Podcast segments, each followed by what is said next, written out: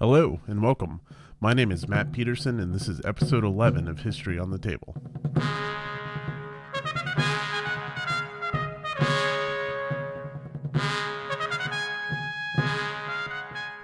Okay, well if you can't tell, I'm a little bit under the weather, which has severely hampered my efforts to play as many war games as possible in this week, kind of between Christmas and New Year's Day, where I usually have off of work.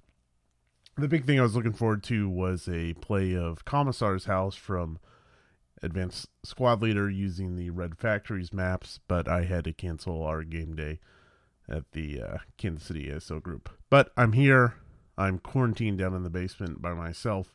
The wife and kid are excluded and have been spending time with family just to stay away from me. But I figured since I'm here, this would be a good time to work on our end of the year show. So a little bit of my plans have changed and what I wanted to get done before the end of the year, but not too much. I will say that this episode is just going to have a little bit different feel and structure to it because I'm going to kind of breeze through our normal segments. I'm also going to take a lot of pauses for water, probably. I apologize for that. And then what I'm going to do is after we get through our kind of usual stuff, I'm going to run through the kind of the best of the year awards, in my opinion, and then share some listener comments. And then finally, we're just going to recalibrate the Every War Game Ever list, add some games, maybe move some stuff around. Real quick, I said I wouldn't spend too much time in future episodes talking about Historic Fest. I do want to add just real quick, this episode will go live, and then you'll just have 10 days or less to get the early bird discount. There's a Facebook group, website in the show notes, all those things, but the early bird discount is available through January 10th. A block of rooms is now available. Just let me know if you need any of those details. I'll also add that we had our Kansas City Historical Gaming Group meet up this weekend before last, and I gotta say it was a great turnout. It was our largest turnout yet. We had about 14 people either come by to play games or just come by and shoot the shit. And it was a really good turnout. A whole bunch of games were played. I spent the weekend playing Stalingrad 42, which we're going to talk about. So it was a good turnout. If you want to ever join us at those, we usually meet up monthly. We kind of dropped Sundays from the rotation. We now meet monthlies on Saturdays at Tabletop Game and Hobby. Our next meetup is January 18th at Tabletop Game and Hobby. The game we are trying to get played is Onward Christian Soldiers. We've had most of the spots tentatively filled, but if you're at all interested in playing, still let us know just in case anyone drops out. We're trying to get a full 7-player game of that scheduled on the 18th. That's probably it for news. So like I said, let's just breeze through kind of the normal segments, and then we'll get on with end of the year stuff because I think that'll take a little bit longer that I'm allowing myself. Okay, so books on the shelf. There's just one thing I want to talk about. I've been reading, or I listened to, I finished The Admirals by Walter Bornman, which it's his book about the 5-star admirals during World War II, Nimitz, Halsey, Leahy, and King. It was really good. I haven't read much naval stuff. I haven't played many naval war games. Navy, until I read this book, hasn't been a topic that's caught my eye very much. I gotta tell you, this book really piqued my interest, not only in reading about more naval conflicts, particularly World War II, but also playing naval games. So the book itself was really well written. I went in not knowing anything about it. I will tell you this. So I typically like books that go into a lot of detail about different battles or engagements or whatever. This book really doesn't do that very often. Some battles it gives a little bit more time to, but for example, the Battle of Midway is, a few sentences in the whole book. Really, this book is more of a biography about the admirals and more about the decisions they made and their kind of career paths, what they were like, that type of thing. It's not a battle by battle recount of their military careers, which is kind of what I was expecting, but like I said, I didn't know anything about the book. I think I picked it up in a 2-for-1 Audible sale or something like that. Ended up being a great purchase. I highly recommend it. For what it's worth, I gave it 5 out of 5 on Goodreads. I think you wrote some other books about, like I think someone mentioned that there's The Generals. Anyways, great book, and it's kind of both piqued my interest in naval wargaming. I actually bought some naval minis and picked up some rules to Commands at Sea from Clash of Arms. And then it's also piqued my interest in Pacific gaming, and that as well I haven't done a lot of. I'd really like to play some Empire of the Sun, but we'll see when we can get that scheduled. Well, that's about it for books on the shelf. So a couple of games I just want to mention. So it's Christmas season, all kinds of goodies, but I did have a very generous Wargame Santa and Krampus. Santa sent me a copy of Front Toward Enemy, and Krampus sent me a copy of Red Storm. Both games I really wanted to get in 2019, especially Front Toward Enemy, and then especially after listening to Chance of Gaming's interview with Doug Bush on Red Storm. Both games I was going to get for sure. Front Toward Enemy had just eluded me for a while. Anyways, both are here. I really look forward to playing both of those in 2020. If you remember, Red Storm is the same series as Downtown, and what I talked about in the past was Bloody April. It's the same kind of family operational war, airfare game. I was looking forward to that one because my big complaint with Bloody April was it was just so slow and it wasn't very exciting. I mean, you're flying these little airplanes when really what I wanted to be doing was flying jets around. So this is a Cold War gone hot air operational game. If you want to hear a couple guys talk about it who know a lot more about it than I do, go listen to the Chance of Gaming podcast interview with Doug Bush. It was really interesting. There's a lot of Easter eggs hidden throughout the game, you know, kind of Cold War pop culture stuff hidden in the game, and that was really cool to hear him talk about that, and then just his knowledge of these different planes. It was a great interview, definitely worth checking out. Okay, yeah, so that's it for kind of the intro stuff we'd normally cover. What I wanted to do next is go ahead and move straight into our discussion of our featured game this week.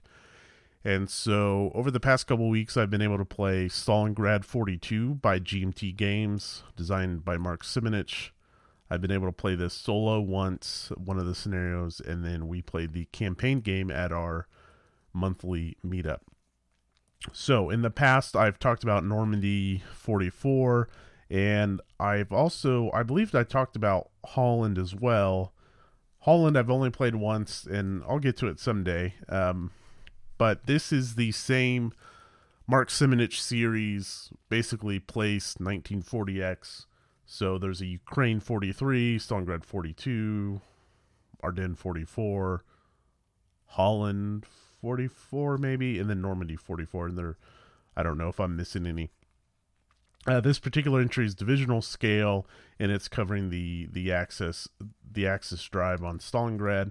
This Stalingrad 42 shares that same skeleton, that same framework as all the other games in the series, but I really think Mark Simonitch adds a lot of historical flavor and feel to this entry. I mean, that's one of the great things about Normandy 44. Why I like it so much is it really,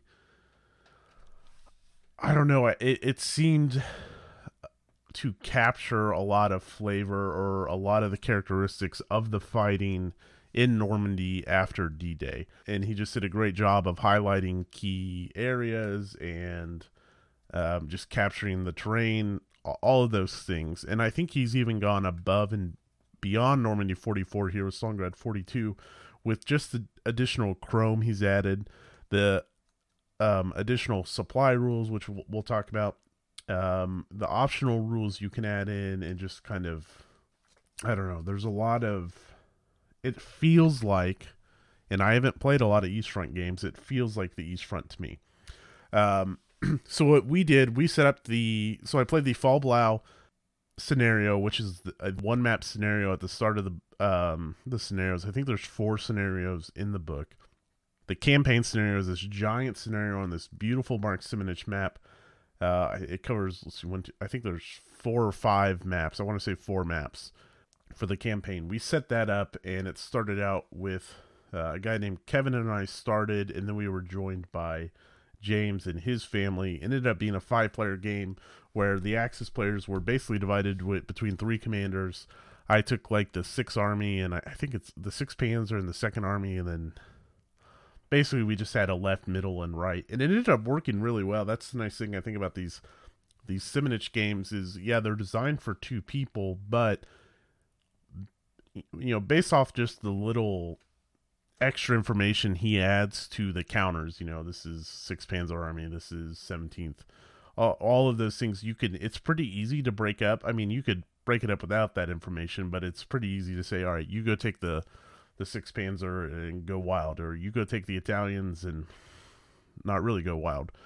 So that was nice to be able to do that. I actually think it worked out really well, and it was kind of a chance for 3 of us had played the system and 2 of us were new to it, so it was a nice way to kind of introduce people and not have to worry about this massive front, because the campaign game in Stalingrad 42 is massive. So we'll talk about the game flow here in a little bit, but in the campaign game base and Fall Blau, the setup is the same essentially. In the campaign game, you're all basically west of the Don, and the Russians are dug in a bunch of fortifications. And it's probably like the first 10 hex columns of this, you know, 4 map campaign. So you're way over to the west, and there's just all this open ground behind the Russians, and it's an intimidating map, but it's a map that you can see options, which I think Bruce Garrick was alluding to this in his latest episode of why he was so impressed with this game, and it's something that is why I think the U.S. Civil War is one of my favorite games of all time, is when you look at the map and you're looking at your armies, you can see all of these options available to you, and maybe they're not really that viable for success, but as the Axis player, you have just this vast expanse open to you. What ended up happening in our game is, before we were joined by the 3 other players, is on the northern flank, I was able to kind of hook around, and then I was able to push a pocket in the middle. Now, as a Russian player, I think there's a whole bunch of areas you could advance through, or as a German player, I'm sorry, there's all these different ways for you to start out. But I think because the map is so big, it adds a whole lot of replayability to the campaign game. It'd be really hard to have the same game play out twice, because I think pockets and holes are going to develop in different areas. Anyway, so game flow, game rules. This is very similar to any of the games in the series if you played them before. This is a you go, I go system, which is probably my biggest knock against Stalingrad 42 is there's a whole lot of counters on the map, and that means there's a lot of downtime for the other players. A little bit of that can be alleviated maybe with an optional rule that we didn't play with, where you can basically get a chance to avoid combat. Maybe that would kill some downtime for the other player. Anyways, so the German player, they move all their forces. You can play with optional rule to have 3 reserves, which basically just move during the combat phase. And then you conduct your combat, and then it goes over to the Russian player, and then reinforcements come on, and you just do that for 30-something turns, covering about a 6-month period. Combat itself is straightforward. If you've played any of the other series, there's typically a minimum or a maximum strength factor in your combat. The big thing to note here is it's 40 for the attacker and 20 for the defender. In Normandy 44, if you go back and listen to that episode, my biggest knock, and it wasn't a huge knock against the game, was the attacker had a combat factor maximum of 18. And based off the terrain advantages in Normandy 44, it was really really easy for the defender, based off doubling in certain types of terrain and that type of thing, to get to 11 combat defense factors very easily. So if the attacker's maximum is 18, it was really easy for the defender, in my opinion, to get to 1-to-1 odds on the combat table, which basically meant that almost every battle seemed to come down to the same result. You have a one-to-one combat, and the allied player can either add artillery or air or naval if they're within the naval range. And that's just kind of how it played out. Here, for what we saw, once, you know, the Russians are dug in on these entrenchments west of the Don, but once they're out, combat's all over the place. I mean, the Russians really have to be creative, I think, in where they draw their second line of defense, because once the Germans are through, you have the Don River that they can fall back to. But once you get past that, there's a whole lot open terrain, and there's victory point hexes worth defending in that area. And I think the Russians as the defender have to be a little bit more choosy than they did in Normandy 44, if that makes sense. So again, going back, combat's just really it's odds based, and then you can add in air if you're the Axis, and artillery. And there are some optional rules for like planned offenses that you can add in for some more modifiers, that type of thing. The big thing here is the German elite tanks. Those are handy because they give two shifts in the right situations. And so basically that's what you're doing is you get your combat odds, and then you look at all these shifts based off tanks, anti-tanks, air, artillery, those type of things. And then kind of characteristic of this system is the determined defense. What's interesting here, so a determined defense is you can attempt to ignore the retreat results based off a die roll. Until a certain time period, though, only certain Russian forces can conduct their determined defense, which is pretty interesting. Either like the NKVD troops or troops in favorable terrain. So if you catch some Russians out in the open and they're not, you know, diehard commies, then you can that negates their determined defense, which is going to constantly be pushing them backwards until a certain date. Let's see other new things. So Zoc bonds, if this is another trait of the series where if you have units with one hex in between them, friendly units, so hex A, B, C, if I have units in A and C and B is in the middle, they draw a bond across B that basically blocks movement into B and cuts off supply through B and all those things. That's still here.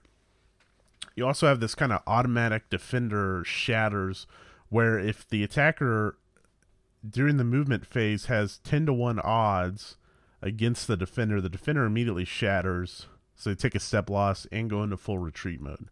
And that's pretty cool. So what about I mentioned some unique historical flavor that I think he added to the system. Let's talk about that. The first thing here is there's this new kind of supply system, and it's not the extent of OCS, but basically the Germans are upgrading the rail capacity, the gauge of the Russian rails as they advance forward. And the purpose of those rails is basically to ship supply to artillery support units and HQs. And so as you fire your artillery to get that favorable shift, you're going to flip it over and mark it used. The only way to mark it not used is to get supply to it. You can either truck in the supply, just a little supply marker that you can drive up to the HQ, or if the HQ is on a rail hex that's in good order, you can flip it over during these. Basically, you get 2 points each turn to kind of spend on different things. One of those things being like improved fortifications. You can build those with the points, or you can use them for supply for the artillery units. So I like that. I think it adds this nice a little bit of depth to the game. Again, we're not talking the levels of OCS here, but it's a nice flavor. Let's see the German air, how they interact. The Germans had air superiority, so they basically, if they're active, they stick with the units through the defensive phase or through breakthrough combat, which I guess is something we should talk about. That's new. I don't think that was in Holland or Normandy. Basically, if the attacker gets an advance, they can follow it up with a, as long as they have enough advanced points, they can follow it up with a breakthrough combat. And if you used air in the original combat, that air sticks with that breakthrough group to go off and conduct another combat. So that was pretty cool. I'm trying to think about anything else that really stuck out. You know, there's optional rules to play with some leaders. You can do like a planned offensive. What else? You know, just little things like different reserve armies and how they activate, or, you know, Germans get certain reinforcements once they push south of Rostov and take, there's a port town on the west, and I'm not going to think of the name, but basically that frees up the Blucher group. Just things like that. And I should have, you know, I should have taken notes on what actually really impressed me. But as I read through the rule book, there was a lot of things that's like, oh, that's cool. Or, oh, that seems to fit the East Front, you know, really well. Overall, it's probably my favorite. So I've only played 3 in the series now. I've played Holland, Normandy, and now Stalingrad. I have Ardennes. I just haven't gotten it to the table yet. This is my favorite, easily. I think replayability-wise, it's through the charts with this one, just because there really does seem to be... I mean, obviously, the main goal is Stalingrad. Oh, and one thing I'll add is he introduced, and again, maybe this was in Ukraine, a timetable for the Germans. So, and you saw this previously in the U.S. Civil War, where the North has to... The Union player basically has to capture so many objective hexes... resource hexes in the South to keep time with history, and if they fall too far behind, they end up losing the game. So that's in play here for the campaign game, is the Germans have to capture so many victory point hexes, and if they fall too far behind, it's an automatic victory for the Russians.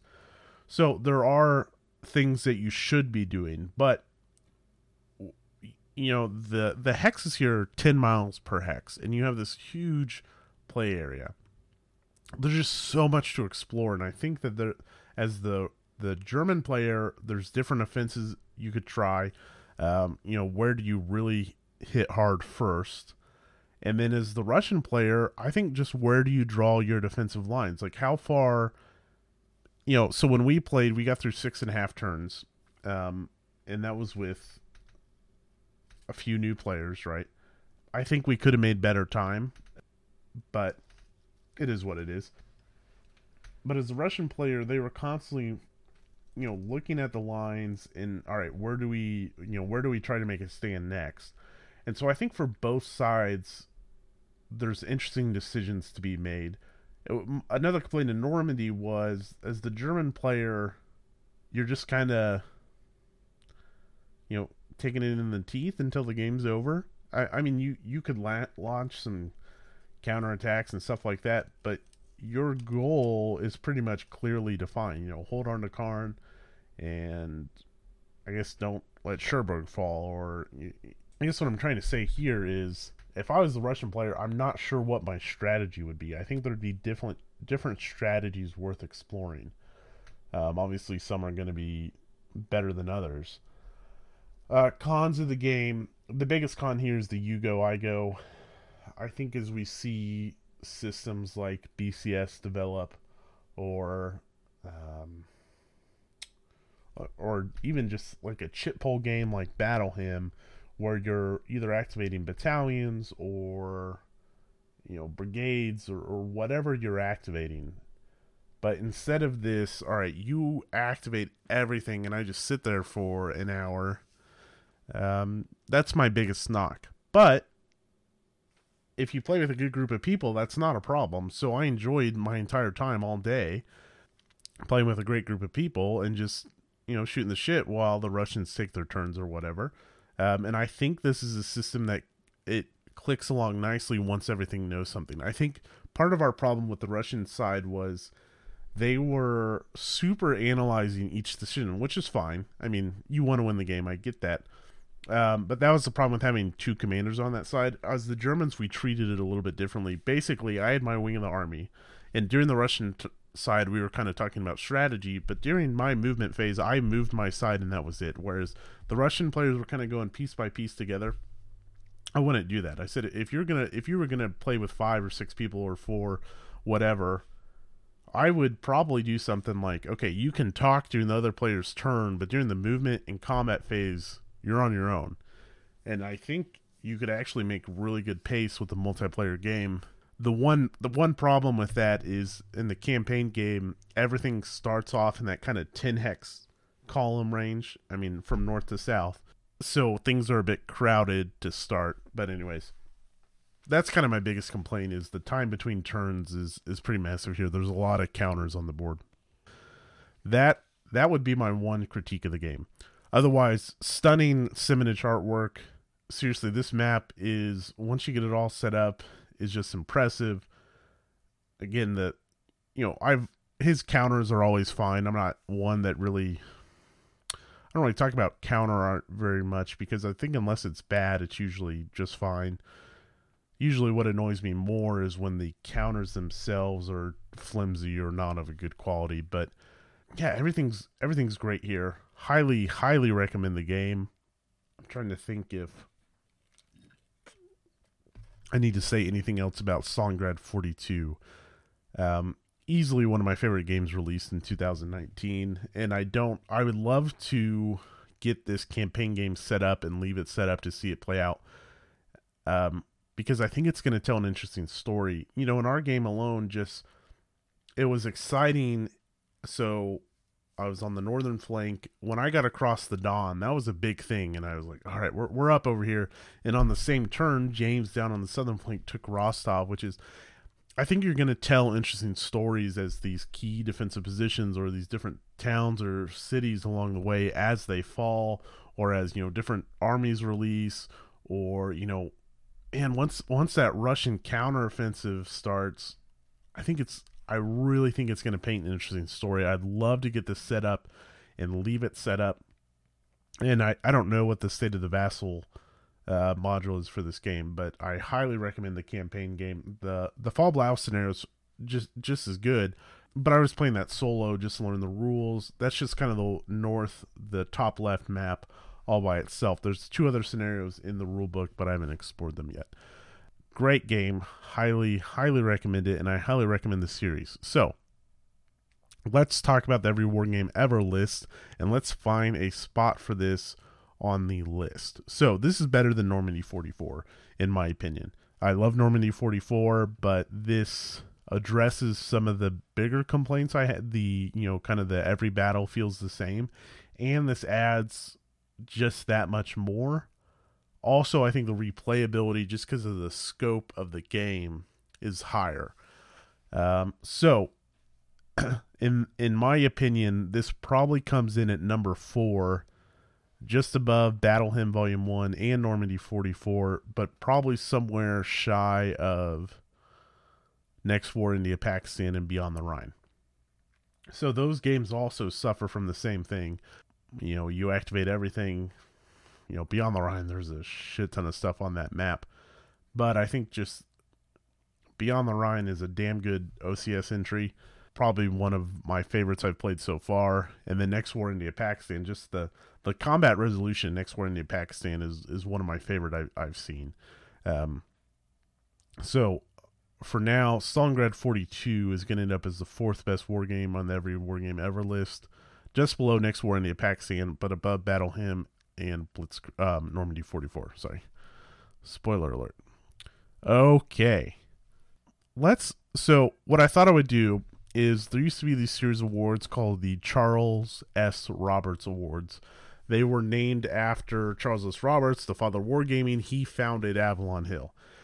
And these were given out at Origins for years. They stopped in 2012. I'm not sure why. So they started in the 1970s and went all the way up to 2012. I am in no way affiliated with the Charles S. Roberts Awards or whoever gave them out or Origins or anything, and I'm not trying to cramp their style, but what I wanted to do was take some of their categories that they used in 2012 and apply that to the games I played in 2019. And so that's where I've tweaked some of these categories, but it's going to have the same kind of feel. And I'll just provide some comments on each of these games. So I don't have an infinite amount of free time. What I thought I would do is, or what I am going to do is, so we'll have a category, and we're going to start with Best Ancients up to, so pre-American Revolution war game.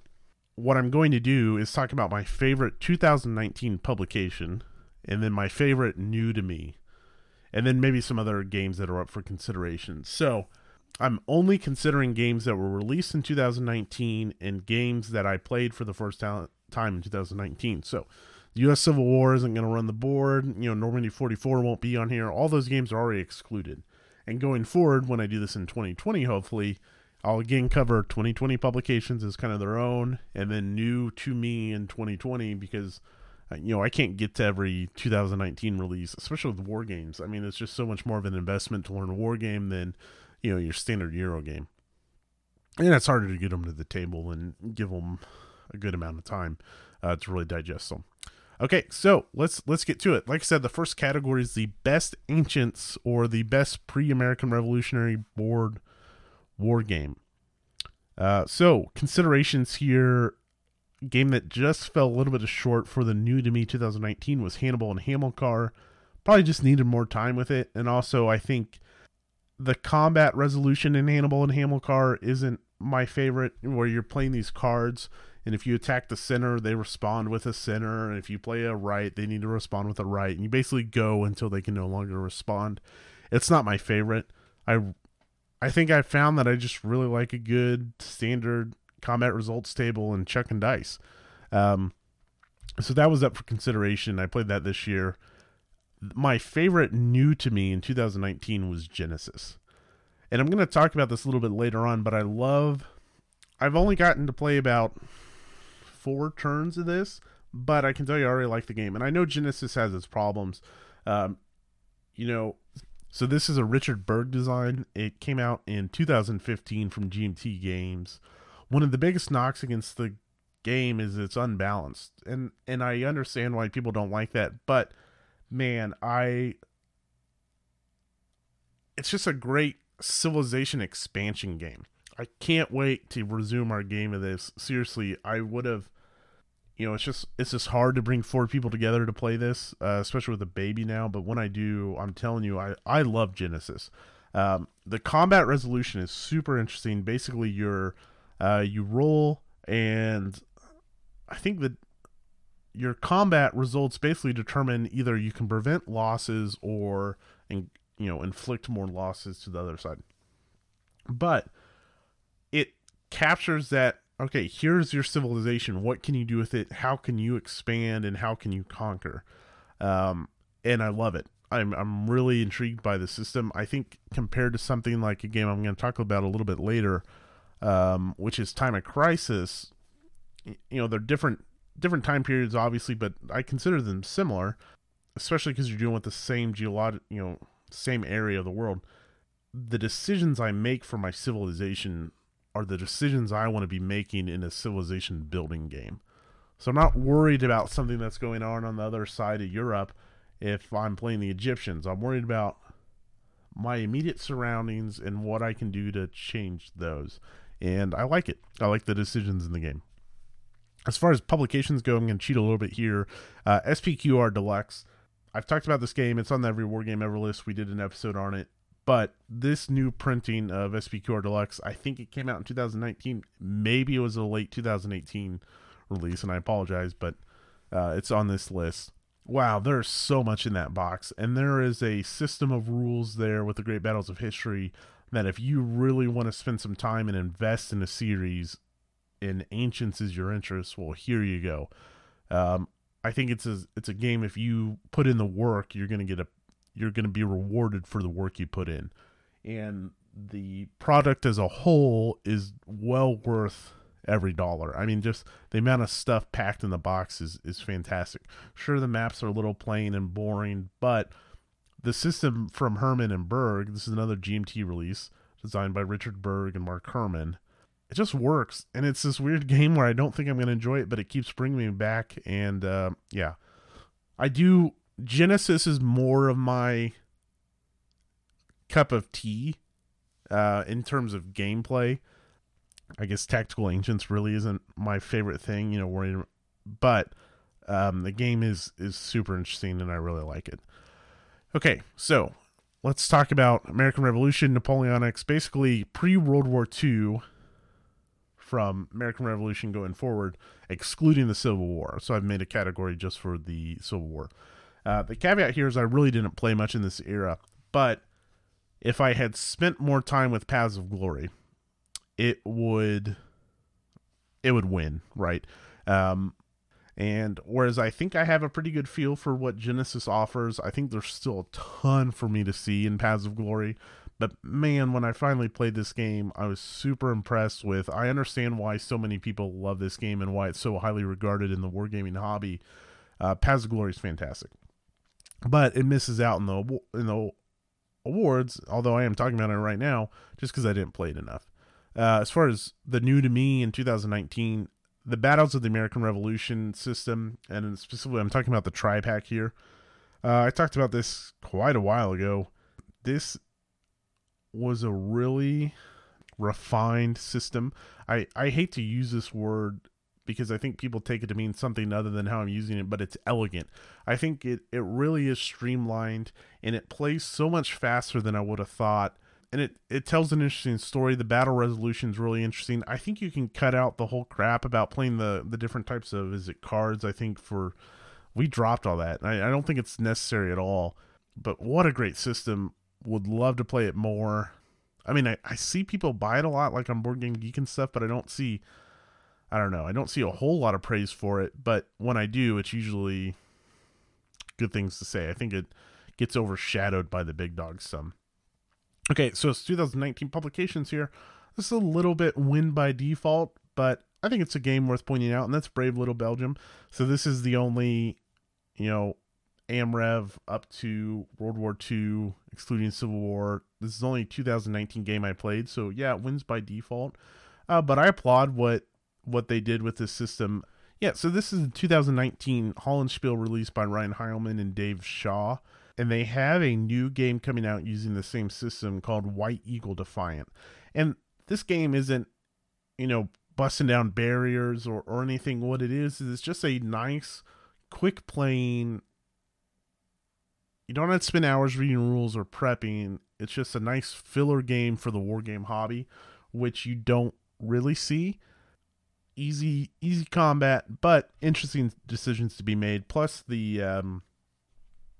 German players, the German player against the Belgians, French, and British are tasked with kind of weighing. It's a chit bowl game, and you may pull chits that end the turn. And then the Germans, you really want as much time as possible to activate all your armies, which isn't guaranteed. And so basically there's a pressure luck element to activating those armies where you can basically force them to activate, but you're going to commit wartime atrocities. And if you commit too many of those, you lose the game. And so that's a nice little element. It's a neat little game and worth checking out. The Holland Spiel holiday sale is over, but it would have been worth picking up from the sale for sure. I will keep my eye on White Eagle Defiant. I'm sure we'll talk about that in January with our Looking Forward to 2020 episode. Okay, let's talk about the best Civil War board war game. Other than the U.S. Civil War, I really only played two other Civil War games. Battle Hymn was last year, which is a fantastic game, but the new to me game was I'm using Roads to Gettysburg 2 as the new to me in 2019, but really it's the whole Great Campaigns of the American Civil War system that was new to me in 2019. Oh man, just what a.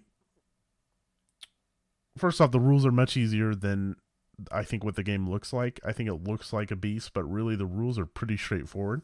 And I think once you hammer home the fact that this is more of a game about maneuvering and controlling the right type of terrain and positioning your armies, the better you're going to get at this, because it's not really about forcing that big battle. It's about manipulating your armies to make sure when that battle comes that you're going to have the best odds in your favor. Super easy to learn, a wide range of scenarios. There's quick little 2-turn scenarios with not a lot of guys on the field. or there are these massive campaigns, which I haven't played yet, but I hope to. I think it would be an excellent experience to play through a campaign game. Okay, as far as 2019 publications go, my favorite would be to take Washington. So if you've listened to this podcast, you know I've had this interest in Line of Battle and just never got it to the table. I finally played it this year, and I'll admit that I'm a little bit more excited about GCACW than I am Line of Battle right now. I think Line of Battle is one of those games like SPQR that if you put the time in, the reward is there. Way more detailed than Great Campaigns of the American Civil War, just a completely different scale, but beautiful artwork, beautiful counters, an interesting command system, and an interesting combat resolution. I really need to spend more time on this, but easily my favorite Civil War game that came out in 2019. I will say there are some games I haven't played yet that came out in 2019. Immediately coming to mind is Mark Herman's Gettysburg game. But those are just games I didn't get a chance to play. Okay. Best World War II era board war game. A couple games I want to point out here. Baptism by Fire and Operation Mercury. I voiced my opinions on Baptism by Fire quite a bit. You know, the rules are dense. They're a dog to work through. But I really think something like BCS is kind of, maybe that's the future where we don't have this you go, I go. Instead, it's this, all right, you activate a small chunk of your army, I'll activate a small chunk of mine. I think it just makes the gameplay a little bit more fun for both sides. I just need to play it more. And that's something I would like to do in 2020 is revisit the Battalion Combat series. Operation Mercury. Oh, man. So this is a Grand Tactical series. I played a little bit of this before the baby came, and whoa, super cool system. I have just barely scratched the surface. My play was just a learning play with a lot of hand holding. Would love to get back to this, any of the Grand Tactical series, but particularly Operation Mercury, just because I find the Crete invasions so interesting. So those just missed out just because I didn't spend enough time with them. So new to me in 2019, it's Advanced Squad Leader. Beyond the Rhine is probably right up there, but we'll face that battle when I put Advanced Squad Leader on the every war game ever list. But man, and I'm going with the starter kits here just because I've just barely scratched the full deal, but ASL is the clear winner for me for right now. World War II Tactical. It just does so many things and it does them well. Again, here's, I guess if you get in a really big scenario, it falls into the you go, I go, but because you're reacting to what your opponent does constantly, it's not really that big a issue. I mean, I think there's a reason this game has been around for as long as it has and why it's still, you know, this is a game that this is the only thing that some guys play. Fantastic game all around. My big goal in 2020 is to play a lot more ASL, full ASL. I would like to play once a month, but I think that's going to be a little ambitious. Okay, 2019 publication. I did not go with ASL Starter Kit 4 here, just because I thought wouldn't be as interesting. I'm going to go with Stalingrad 42. It's great. Everything I said before, I really do think it's my favorite in that Mark Simonitch series. Great game all around. I think it would be deserving. Okay, so the next category is Best Post-World War II Era. So this is anything after World War II going forward. No 2019 releases make this list just because I didn't play them.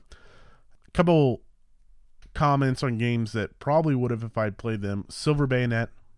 I just played a real quick scenario once, but man, the game is gorgeous. Looks to be super interesting. My goal is to revisit that with Anthony in 2020, but I think both of our schedules are crazy right now. And the other one is Korea, the Forgotten War. I've said it before. I think Korea, when it's all said and done, will be my favorite OCS entry. It's just we only played through 4 turns of the full campaign game, so I really have only scratched the surface. So the best new to me post-World War II game is Next War, India, Pakistan. I did an episode on it. Next War Con was one of my favorite experiences of 2019. I'm glad to see it's coming back in 2020 as part of Historic Fest, but just sitting down for 2 days, I had to miss the last day, and just diving into Next War was quite the experience. The game can be a bit of a slog, but one, I find the decisions you make in the game are interesting. So as the Pakistani player, you know, where do you launch your offensive? And then as the Indian player, just trying to hold out as long as you can until you can launch a counteroffensive. But, and I've said it before, the combat resolution in Next War, the Next War series, is probably my favorite of all time. Just the modifiers and the things you're taking in consideration for whatever reason are just super satisfying, and I really enjoy them. Okay. So best science fiction or fantasy board war games of 2019. A couple quick mentions, new to me, Space Empires 4X. Just, we didn't finish our game, but I think I'd like it. Still want to play it. Still want to play the expansions. Root is on this list. I think Root came out in 2018, but I didn't play it till 2019. Great game all around. Plays surprisingly quick, but it just misses out to... So, best new to me science fiction. Now, this isn't really a war game, but it's in that same feel. I think there's a lot of crossover probably with this game and War Gamers, and that's High Frontier. Whoa, man. I talked about this in the last episode. What a great story. This game tells super interesting stories, and I think those first few players are more about just learning what not to do and what to do than really maximizing and focusing on the game, but that journey is so fun. I think the journey of learning this game is one of the best I've had. It's one of the few games where you spend 4, 5, 6 hours on and then immediately turn around and go, I want to play that again. And that's how I felt. Really look forward to the new edition. Hopefully this doesn't just fall by the wayside and I never played again. This game I really enjoyed. That's High Frontier 3rd edition. There's a new 4th edition coming out. But if you're just now hearing about it, you already missed the Kickstarter.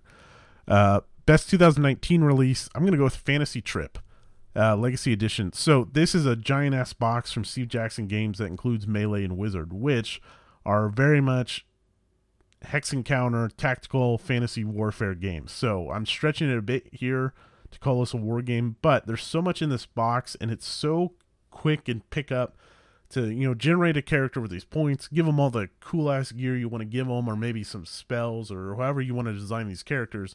Launch them into this arena and just go at each other.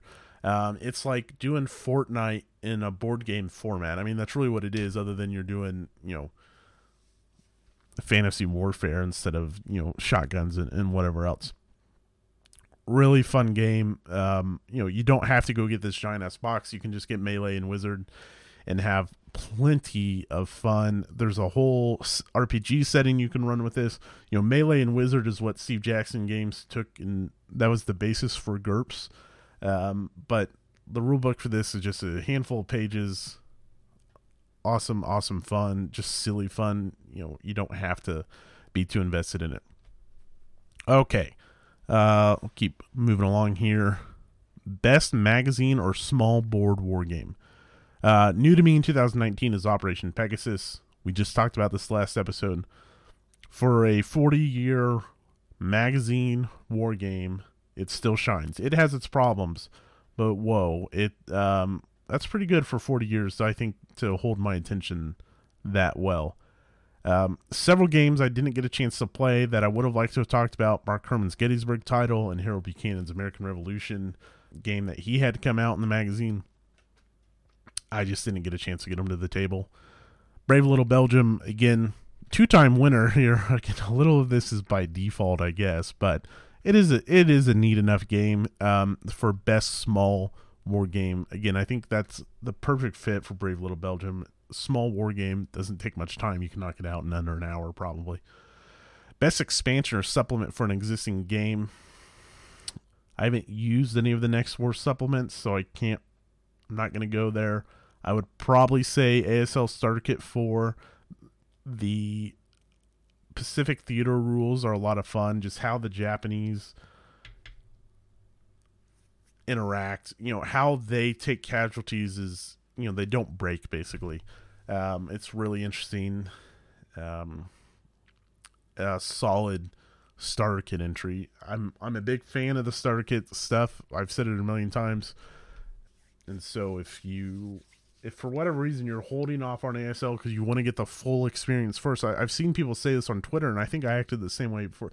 They're like waiting for the rule book to come in print, and they're waiting for all this stuff to come in print. It's like, no, you can go get a perfectly a great ASL experience, and you don't have to wait on all this shit to become available, or you don't have to go sink a few $100s in and getting 5 modules or whatever you're trying to do. And it's not like you learn it and then you have to forget it all for the full game. Most of the stuff transitions over really well. Some of the like retreat or the routing rules are different in the full game, and you can like surrender and that stuff, but don't worry about that. You get a great ASL experience, and all this stuff's available. I try to do starter kit 1 and 3, and I try to skip 2. I wouldn't recommend that. Do 1, play through it. The game is fun by its own. You don't even have to worry about the other ASL stuff. You could stop right there and have a great experience. Go on to 2, play with the big guns, artillery, and stuff like that. And I jumped ahead to 4 because 4 has some scenarios where you don't have to worry about vehicles, but then worry about 3 and the rest of 4 with the vehicles and stuff. Once you have a good basis with 1 and 2, I actually do think it's important to have that basis with 2 before you go on to 3. Some people may tell you otherwise. I tried to skip 2 just to, save $20 or whatever, but I think it's fine. Best board game graphics. Yeah, so either that's beautiful Stalingrad 42 map or the Red Factories Charles Kibler map for ASL. That came out in 2019. Haven't played it yet, but I've taken it out, and oh man, it's such an interesting and it's unique. I was really looking forward to using those maps and playing Commissar's House this past weekend. I'm sad it didn't work out, but I'm sure we'll do it soon. Either one of those would win best board game graphic, in my opinion. Best reprint. So, new releases in 2019, SPQR Deluxe. Tons of bang for your buck, tons of stuff in that box, all high quality. As far as new to me, Roads to Gettysburg 2. Again, there's so... And I would even throw Atlanta's ours in there for consideration as well. Both of them have so much stuff packed in the box that you get a ton of great campaigns of American Civil War content available in one box. Okay, that's it for 2019. I don't know about this. This is our first, best of episode that we've done. I think it's an okay format. Maybe I should have saved like the big ones for last or whatever. I had a lot of great experiences in 2019, and I want to thank everyone who's made taking the time to listen to my podcast, just my rambling thoughts, or has sat down to play a game with me. I've met a lot of great people over this last year, and it's been a great experience. Either going to Donkey Con as kind of my first ever game convention, or doing Next War Con here in Overland Park, or going over to St. Louis and doing the game day with designer with Mike Denson, or just starting up the Kansas City Historical Wargaming Group. I think it's been a great experience all year round. And I just want to say thank you to everyone who's given their time to listen to me, just some dude ramble about his thoughts on war games. So thank you. 2019 was a great year, and I want to thank you all for helping me make it a great year. I did get a few listener comments about favorite games, game experiences in 2019, and I'm just going to run through those real quick. Sven said Fields of Fire 2. Sounded like that was a nice release or rest from a third kid arriving, and he'd pop down and play some Fields of Fire Volume 2 specifically. So that's his favorite game in 2019. An interesting, I don't know, so far the Fields of Fire bug hasn't caught me. I think just the rulebook is so daunting, and it's just something that hasn't caught my eye, but I know people like it. So that was Sven's favorite game in 2019. Rich from the Chance of Gaming podcast said his game experience was St. Louis Historical Gaming Society's game day with designer with Mike Denson. I agree. That was a great time. His game of the year was Red Storm. And like I said, go listen to that interview with, it's done by Rich, Adam, and Doug Bush on Red Storm, and Rich just geeks out the whole time, and it's awesome. You can tell that this is something that is super appealing to him, And it really comes through in that interview. Simon says Blue Water Navy in Gallipoli. So Gallipoli is something that's caught my eye a few times, but I just don't think I'd ever get it played. Also, I've heard the rulebook is a real beast, and so would be cool to try someday. I just, for the price tag, I don't think I can justify it. Now, Blue Water Navy may be something worth looking into because of my current interest in naval warfare games. I know that's a Compass game, but I don't know anything else about it, so I'm going to look into that. Okay, Bruce, the Vertical Wargamer. So he says his best 2019 published game was Last 100 Yards. Kind of in conjunction with that, his best experience was the game day with Designer with Mike Denson. His favorite new to him game was Here I Stand, which is a game I'd really like to play as well. I went ahead and grabbed a copy. Yeah, I would like to play that. Maybe someday we can meet up in Colombia for a Here I Stand game or something like that. So Colombia is kind of exactly in the middle between the St. Louis Wargamers and the Kansas City Historical Wargaming group, and there's a board game store that allows open gaming in Columbia, Missouri. So I don't know. There's rumors of maybe trying to do something someday. We'll see. All right. And then Mitch says, obviously, in addition to Next War Korea 2nd Edition, that's kind of cheating because that just came out last week. Brazen Chariots, which is the new release in the Battalion Combat series. Yeah, like I said, I think this is something I want to spend some time on in 2020. The rulebook's a dog, but I think now that I have a basis, it would be interesting to see. I would like to play any of those titles. Either revisit Kesserine Pass, what was that game called? Baptism by Fire, or the new one, or go back and do Battle of the Bulge. Somehow Battle of the Bulge is a game that I have Ardennes 44, but people always talk about there being this plethora of Bulge games. Somehow I've avoided the Bulge. Okay, so what I thought I would do real quick with just the last little bit here is there are some games that I played in the past that I don't think I'm ever going to dedicate an episode to, and I thought I would just give some passing comments on them and plug them in on every war game ever list. This would also be an opportunity for me to recalibrate, move some games around. As I went through, I didn't feel like there was anything that needed to be adjusted. But there were some games, as I was going through all my games, I was like, oh, I probably would never sit down and do an episode on Memoir 44. So let's find a home for it, and we'll just run through the list. And what I thought I would do here is I'll just start from the bottom and go up. So 18 is... So this is now... We started the episode with 1, 2, 3, 4, 5, 6, 7... with 11 games on the Every War Game Ever list. And at the end, we're going to end up with 18. So... 18 is still Zeppelin Raider. I'm not gonna revisit any of the titles. Titanfall is that. Number 16, I wanted to add to the list Ottoman Sunset. So I've kind of talked about, I think, that solo war games just aren't for me. This is a solid entry in the States of Siege series. And even though it's so low on this list, I do think it's a game. Now, I think these games are going for crazy because the publisher went under, right? So you can't get these games anymore. For a $15 game when I picked it up or whatever it was, is absolutely worth it. It played really well. It wasn't it was fast enough where I didn't fall into, I don't know, it was light enough where the lack of interesting decisions was okay, if that makes sense. Zeppelin Raider was all this work, but the decisions weren't interesting. And I thought that your allocation, basically in Ottoman Sunset, States of Siege, so you have all these fronts closing on the Ottoman Empire, and you're just basically trying to push back those fronts and keep them from basically knocking you out of the war. Super light game. Not probably worth tracking down now unless you find it for super cheap and want to give it a go. But if you're familiar at all with the States of Siege system, I think it's a good entry in that system.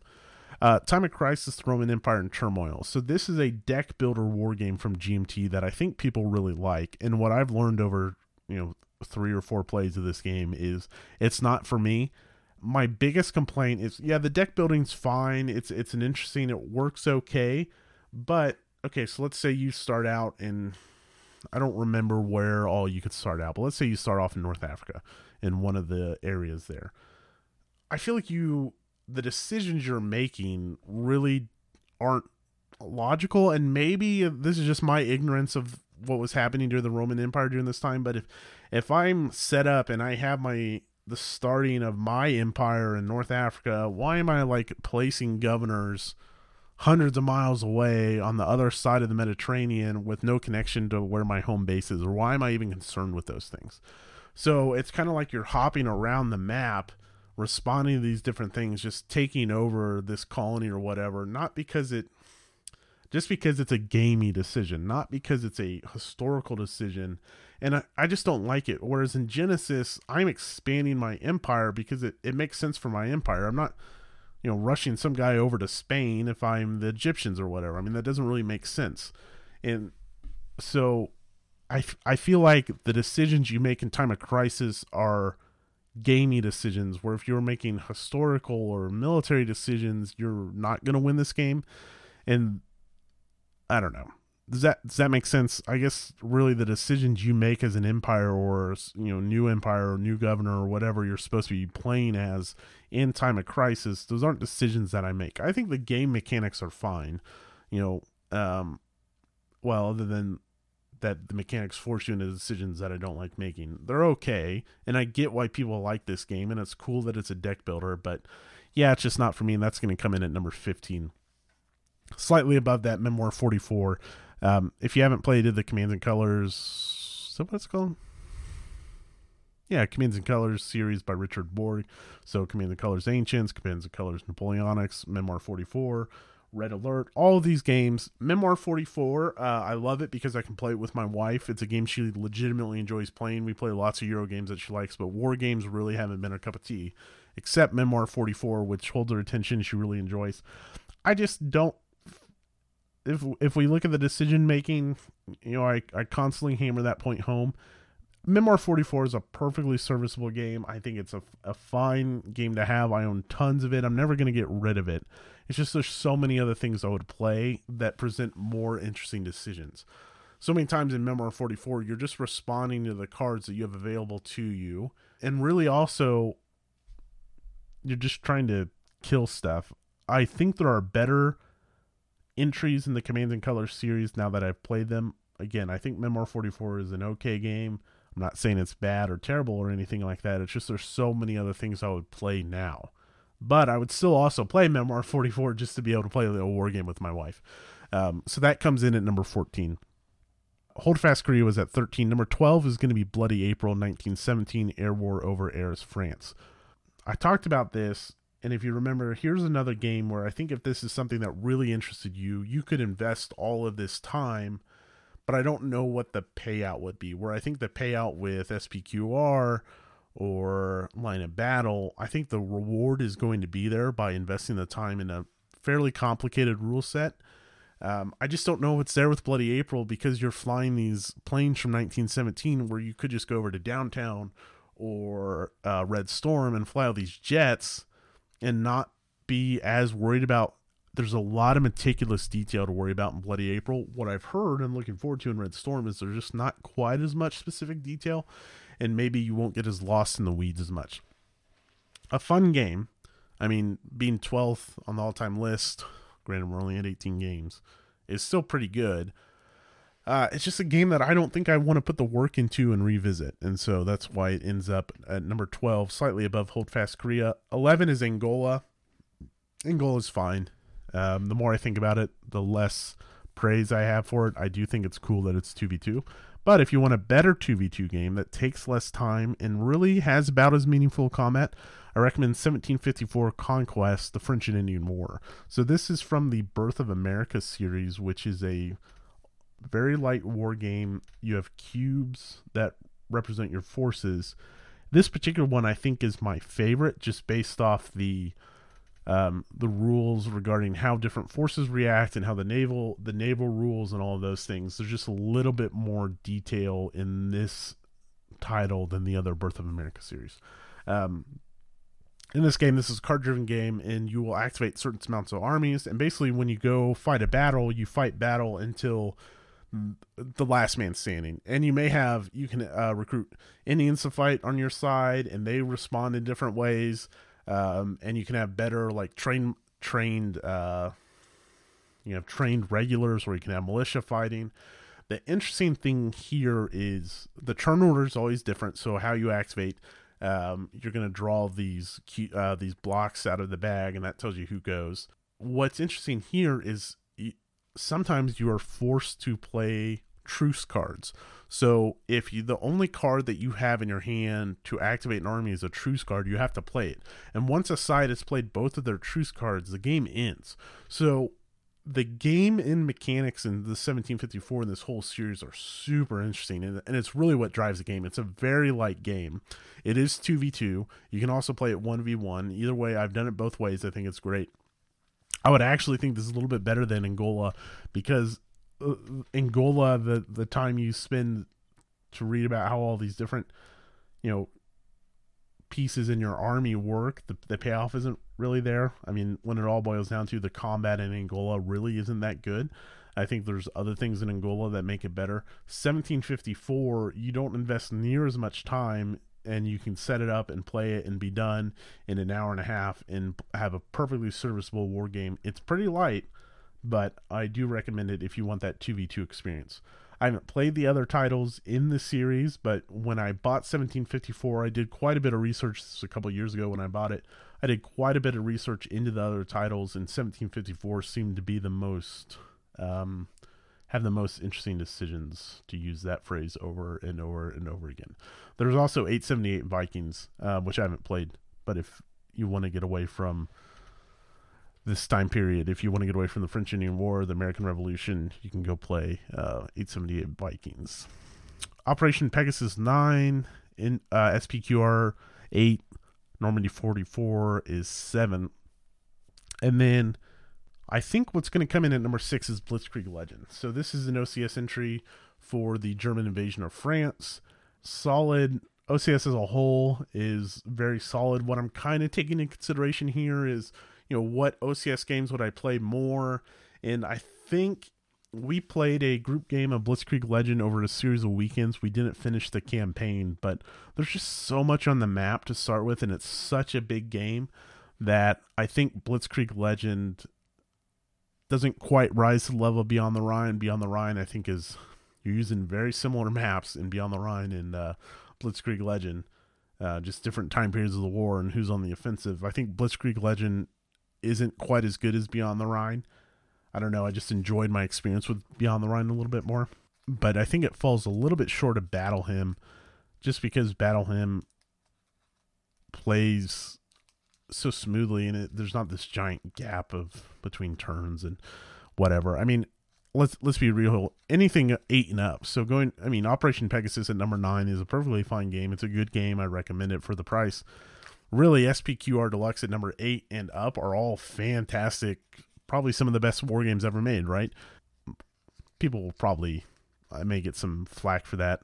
I don't think people like Battle Hymn as much as I do, but I really think it's a great game. So to say that Blitzkrieg Legend is number 6 out of the top of every war game ever made, again, we've only done 18 of them, I think that's still a perfectly appropriate position for it. I just think there's better OCS entries that I would play first, and I'll spend more time talking about those. I just don't think I'll dedicate an episode to Blitzkrieg Legend. Okay, that is going to do it. That's going to wrap up 2019. The first year of the podcast is done. This is episode 11, but we were able to get out 12 episodes, which I think is pretty impressive in the first year, and with a baby on the way and a whole bunch of other stuff going on, because we have these 11 episodes plus the interview with Mitch Land. Next in January, we're going to do a kind of looking forward to 2020, you know, what games are on the radar, gaming goals, what we have planned for this podcast. By then I should also have my first couple plays of Axis Empires to Tower Krieg under my belt. That's scheduled to kick off right at the beginning of January. I should be completely healthy by then. I really hope so. That'd be a disappointment. But yeah, we're in good shape to keep rolling in January. Also in 2020, we'll see the return to Designers on the Mic. Like I said, I kind of tucked that away for when I need it because of life commitments, but I've got some really good gaming planned for the beginning of the year, so we're going to have plenty of content to keep us rolling. I hope everyone had a wonderful Christmas, wonderful holiday season. Happy New Year to all of you. Thank you so much for making this first year of History on the Table, in my eyes, a success. I think it has been so much more successful than I ever would have planned. And I think it's been a lot of fun. So again, thank you. Happy New Year. If you have any questions or comments, you can always email me at historytablepodcast@gmail.com, historytablepodcast@gmail.com. And again, thanks for listening, even though I probably don't sound great with this crud I got right now. But Twitter, @historytablepod. Here's your reminder for Historic Fest. January 10th is the cutoff for the early bird registration. Historic Fest is a 3-day wargame convention and historical board game convention in Overland Park, Kansas, scheduled for June 26th, 27th, and 28th. We have all kinds of events, including the return of Next War Con, which is a 3-day separate convention dedicated to playing and learning about and discussing Next War with the series designer Mitch Land. We have ASL game content. We have series designer Mike Denson for Last 100 Yards to come up and run some Last 100 Yards content for us. That's a great game that if you've been on the fence, I highly recommend you check it out. We have all kinds of prizes. We're going to be giving away games, game storage. I mean, we have great campaigns, American Civil War games to give away, Front Toward Enemy games to give away, ASL content to give away, gift cards, all kinds of good stuff. Go check out our website or join the Facebook group. I'll post links in the show notes. Okay, that is going to do it. All right, I will talk to you all in 2020.